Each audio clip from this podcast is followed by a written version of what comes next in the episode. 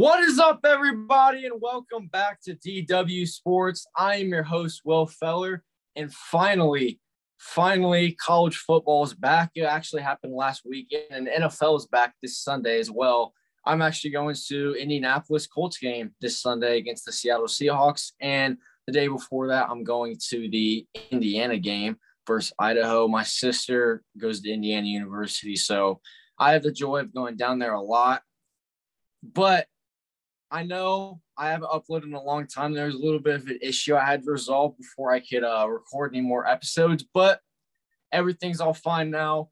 I am back, and I'm back at the right time because college football, baby.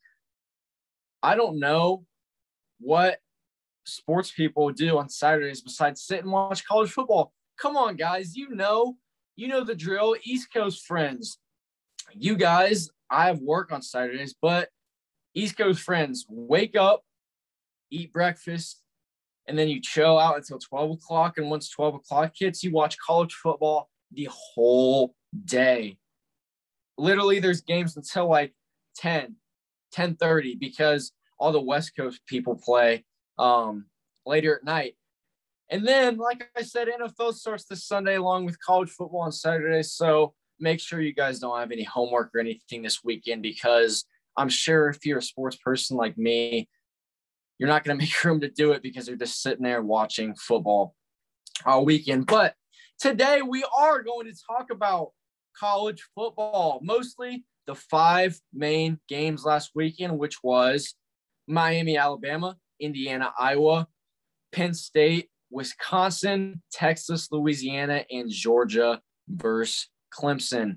Now, I'm going to give you some of my thoughts on those, but before I do, make sure you guys are following all of our social medias, Instagram and Twitter, DW Sports, with two S's on the end. Snapchat is DW_sports. TikTok is DW_sports. And our email is DWSportsShow@gmail.com if you guys have any questions. Now, college football this Saturday was a joy for most of you guys, but honestly, it wasn't for me. As you can see behind me, if you're watching on YouTube, I am a fan of Indiana University. And I thought, I know you guys heard me say in a previous episode that IU is going to walk into Kinnick week one and get a W. I'm not going to lie to you guys, bro. I was biased. I was very, very biased towards Indiana, towards IU because we went 6-1 last year. We only lost by 7 to Ohio State. And I know when you lose, that's not something you should really celebrate. But when I grew up watching Indiana football, IU never came close to touching Ohio State. Never, much less having a comeback like they did last season. I don't know if I would say it's a fluke season just yet. Obviously, walking into Kinnick Stadium week one, which is not an easy stadium to play in at all. The atmosphere there is unbelievable. The Iowa fans are super, super loud. Of course, they have the famous Kinnick wave to the hospital by the stadium.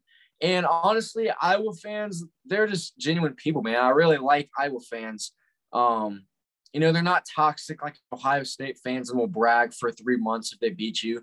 You know, Iowa fans are genuine people. And for the Iowa fans I talked to, I just said, you know, GG, you outplayed. It's plain and simple. Because IU didn't even score a touchdown, guys. Not even a touchdown. We lost by 28 points, 34-6. And honestly, the problem for IU, I actually think, well, obviously both sides, but I thought it was more on the offensive end, if I'm being honest, because Michael Penix threw 2 pick sixes, both of them to Riley Moss. 2 pick sixes. So right there, there's 14 points for Iowa. And if you take away that in the final score, if IU doesn't even throw those pick sixes, much less the other turnovers that we had, you have 20-6. So there's already a 14-point game right there that you can just eliminate. Now, Michael Penix Jr., I don't know what his problem was. I don't know if he was kind of just rusty because he got hurt last season against Maryland. He tore his ACL twice, actually, once his freshman year and once his sophomore year. He's a redshirt junior now. Honestly, Michael Penix Jr. is a good quarterback. I just think sometimes he doesn't make the right reads. And I'm not saying that like I'm trying to harp on the guy. It's because receivers, they weren't getting open that much in the Indiana-Iowa game at all. And he also didn't use his feet as much as I like to see him. I don't know if he's worried about, you know, running with that ACL, if they're going to try to, you know, target it or whatever. I don't know what was going through his head, but he struggled a little bit. I know on one of his pick sixes, the receiver ran the wrong route. As soon as the pick six happened, he ran over and he put his arm around him and he said, "You ran the wrong route." The other one, the receiver, it hit his face mask and Riley Moss picked it off and took it to the house. So right there, there's 20-6. The first drive when Iowa got the ball, the very, very first possession, Goodson ran for a 56-yard touchdown. That is something that cannot happen this year for IU football. Okay? IU football cannot give up long touchdowns like that, because one thing that swings momentum so much in football is big plays like that. Long touchdowns, interceptions, blocked field goals even, just like you saw in the Penn State-Wisconsin game. Wisconsin was not giving Penn State anything in the red zone, and blocked field goals shift the momentum to Wisconsin's side. So obviously Wisconsin still lost that game, but momentum shifted at that point of the game. And Indiana, they gave up too many big plays to where it's a 56-yard touchdown and the pick six. It was already 14-0 Iowa. And Iowa had all the momentum in the world and just ran away with it after that. Like I said, I'm going to the game this Saturday against Idaho. They should win this Saturday because Idaho is kind of just like I would say a warm-up game. Usually they don't go into Big Ten play, and so they play like 2 or 3 games that they should easily win. They got knocked out of the top 25. I hope that's a reality check to them. But they need to beat Iowa this week so that way they can prepare for the Cincinnati Bearcats next Saturday. As for Iowa, they're just a good team, bro. I mean, they are just a phenomenal football team. I think Spencer Petras needs to work on his accuracy a little bit. I saw him miss a few throws that were catchable for his receivers. Even in the second half when there was a blowout, Petras kind of missed some throws. And also, if Petras did make a throw, sometimes his receivers were just dropping it. And that's not acceptable. So Iowa definitely had some things that I saw that they need to work on this week going into Iowa State. And Indiana definitely has some things they need to work on. I thought it was going to be a phenomenal game. I was wrong. I thought that Indiana, Iowa, and Georgia, Clemson were going to be the best two games of the year, or not of the year, but of the week. And Georgia, Clemson was a very, very good game. It was just low scoring. And I'm a defensive guy, so I love it. It was a defensive battle. Not one offensive touchdown was scored the whole game. DJ, the quarterback for Clemson, I'm not even going to try to pronounce his last name, threw a pick six to Georgia, and the score ended up being 10-3. So literally the only reason Georgia won was because of the defensive side of the football. Georgia got ranked up to number 2, and Oklahoma got ranked down to number 4. The top 4 now is Alabama at 1, Georgia at 2, Clemson at 6, I think is what they got bumped down to. Yeah, I think 6 is what they got bumped down to. So it was Alabama 1, Georgia 2, Ohio State jumped up 1 at number 3, and then Oklahoma only won by 5 to Tulane. Spencer Rattler didn't play that well against Tulane. I think they deserve to be number 4. Oklahoma has a good chance of making the college football playoff, in my opinion, but they can't keep barely beating out these teams like Tulsa or Tulane and expect to get in the CPF. So Georgia Clemson was a very good game. Notre Dame Florida State was a phenomenal game. Notre Dame, when you talk about momentum, they lost all the momentum when Mackenzie Milton came in the game. Jordan Travis did good for Florida State. He got his helmet taken off, and I don't think he was injured, but obviously if you get your helmet taken off a play, you have to sit out. Mackenzie Milton came in and started doing great, so coaches left him in the game. Florida State was down 38-20 in the third quarter. They came back and tied it at 38, and Florida State's field goal kicker missed a field goal in overtime. It set up Notre Dame for a game-winning field goal. Notre Dame is also one of those teams that scares me, because I feel like they can beat anybody that's not in the top five. You saw in the college football playoff that Notre Dame really has a hard time competing with those top-notch teams. Alabama, Clemson. They beat Clemson last year without Trevor Lawrence, and I've talked about that in the show before.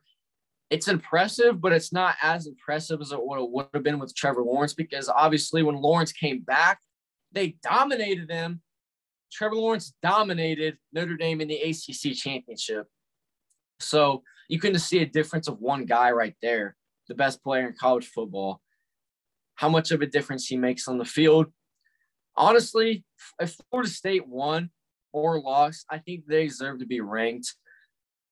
I know it would be stupid if they got ranked like 25th when they were 0-1, but their program's on the come up again. Ever since they had Jameis Winston, once Jameis Winston left, I should say, their program has kind of taken a downfall. And it's on the come up again because Mackenzie Milton had a phenomenal game. I mean, he was making all the right reads, check down, deep ball, whatever was open. It looked like he was making the exact read that coach wanted him to make. He had a devastating knee injury when he was at UCF, and he came back and he kept sliding, and it kept showing his parents that were nervous in the crowd. It's just crazy how you can have guys like that come back and make an impact in the football world. Alex Smith did it for Washington. Mackenzie Milton did it in college football. And there are multiple other athletes that have done it. And even guys like Paul George in the NBA with a devastating injury like he had. Victor Oladipo with the devastating injury that he had. They came back.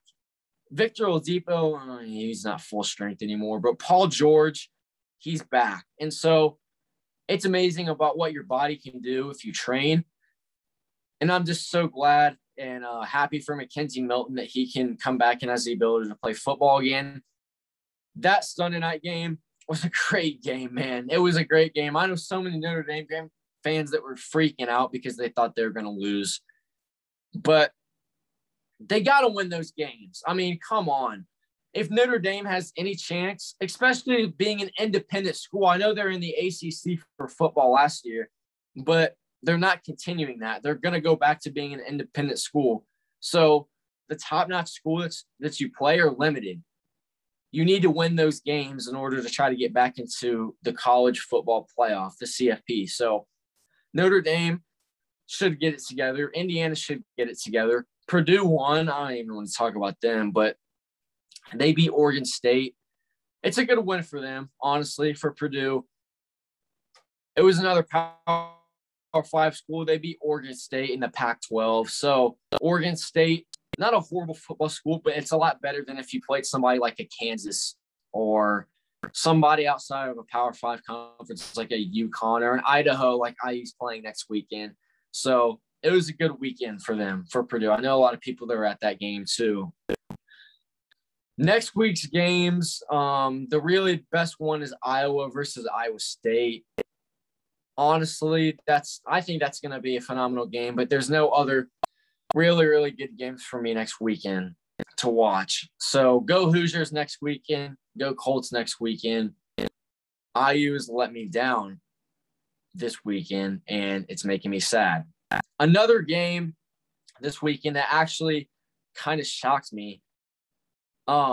It was a Texas-Louisiana game because I thought Louisiana was going to put up more of a fight. Like, I know that Louisiana is not technically in a Power 5 school, but they're still ranked in the top 25. Texas has a new coach, and I like what the Texas new coach is doing over there. Bijan Robinson, having the ball in his hands a lot of the times makes a huge impact for them. He is a absolute tank.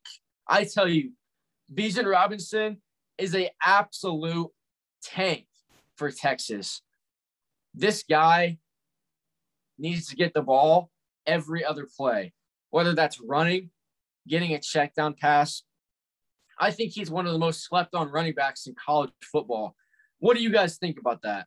Who do you guys think is the most slept on running back in college football? Bijan Robinson is, for me, out of Texas, because you can see the amount of touches he got last year compared to what he did in this first game this year. If he continues that, I think he can be in Heisman contention. But I seriously want to know, who do you guys think is the most slept on running back? Do you think it's Mo Ibrahim? Because I know he was in contention for Heisman. Obviously, his injury was devastating against Ohio State, but Mo Ibrahim is a stud running back. Breece Hall for Iowa State is a stud running back. Who do you guys think is the most slept on running back in college football?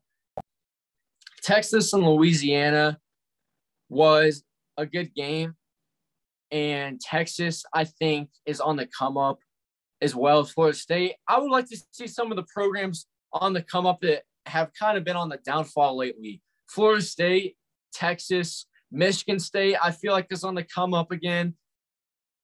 Those programs, man, a few years back, they were dominant, especially when Texas had like Vince Young. Michigan State had Le'Veon Bell, and they always used to beat Michigan. That blocked punt. That's when Michigan State was good. And then you've got teams like Ohio State that are always going to be there good. Right now, Ohio State, I feel like, is the only team in the Big Ten that is contention for the college football playoff. Michigan used to be in there, but Michigan, I don't know what's happening with them. Jim Harbaugh is kind of just out of it, I would say. I'm surprised that his contract got renewed, because Michigan, I think, needs some changes around in Ann Arbor. But college football back this weekend for the second week, and NFL back this Sunday. I am back on DW Sports, and I am so glad to be back. I actually have a special guest coming on this week. He is in my grade, class of 2023, and he is the 57th ranked player in the nation. His name is Gus Yeldon. He will be on the show this week. Last thing I want to talk about, Penn State, Wisconsin. Penn State is back. Penn State is back. I don't care what anybody says. The ability to go into Madison when Wisconsin is ranked number 12 in the nation and go there, and I wouldn't say dominate them, but kind of do whatever you want in clutch moments. Iowa, I would say, it's a prime example of doing whatever you want the whole game against Indiana, but in clutch moments down the stretch, Penn State delivered interceptions, long plays. And let me tell you guys something. If you guys don't know the name Ellis Brooks for Penn State, you better get to know his name, because I know offensive players get way more love than defensive players. Ellis Brooks played phenomenal last week before he got ejected for targeting, which I don't think was targeting. But Ellis Brooks is going to follow right in Micah Parsons' footsteps. Ellis Brooks is an absolute stud, and I hope that he stays healthy all throughout his college career. I hope that he stays out of trouble, because this guy is going to be special, special, special, special down the road. Make sure, if you want any suggestions for DW Sports, make sure to email us. Give us suggestions. If you want, like, a college football slander, just a funny episode, I can use something like that because off the top of my head, Kansas beat South Dakota. An FCS school. Kansas beat South Dakota by 3, and they stormed the field. Like, are you serious, bro? Kansas hadn't won a game since 2019, and y'all are going to storm the field after you beat a school called South Dakota. You're in the Big 12, my man. Oops. Oh, my goodness. Kansas. Most people like to slander Vanderbilt, but I think Kansas blows away Vanderbilt for the worst Power 5 football program right now. Because at least Vanderbilt's in the SEC. Come on. At least Vanderbilt is in the hardest college football conference. Kansas is in the Big 12, which I wouldn't say is easy, but it's not the SEC, and they only beat South Dakota by 3. Come on, Kansas. But like I said, new episodes dropping this week. I have an interview dropping this week. I am back for DW Sports. Make sure to show some love. I have a giveaway going on our Instagram soon. So thank you guys for tuning in to this episode, and I will see you guys sometime this week.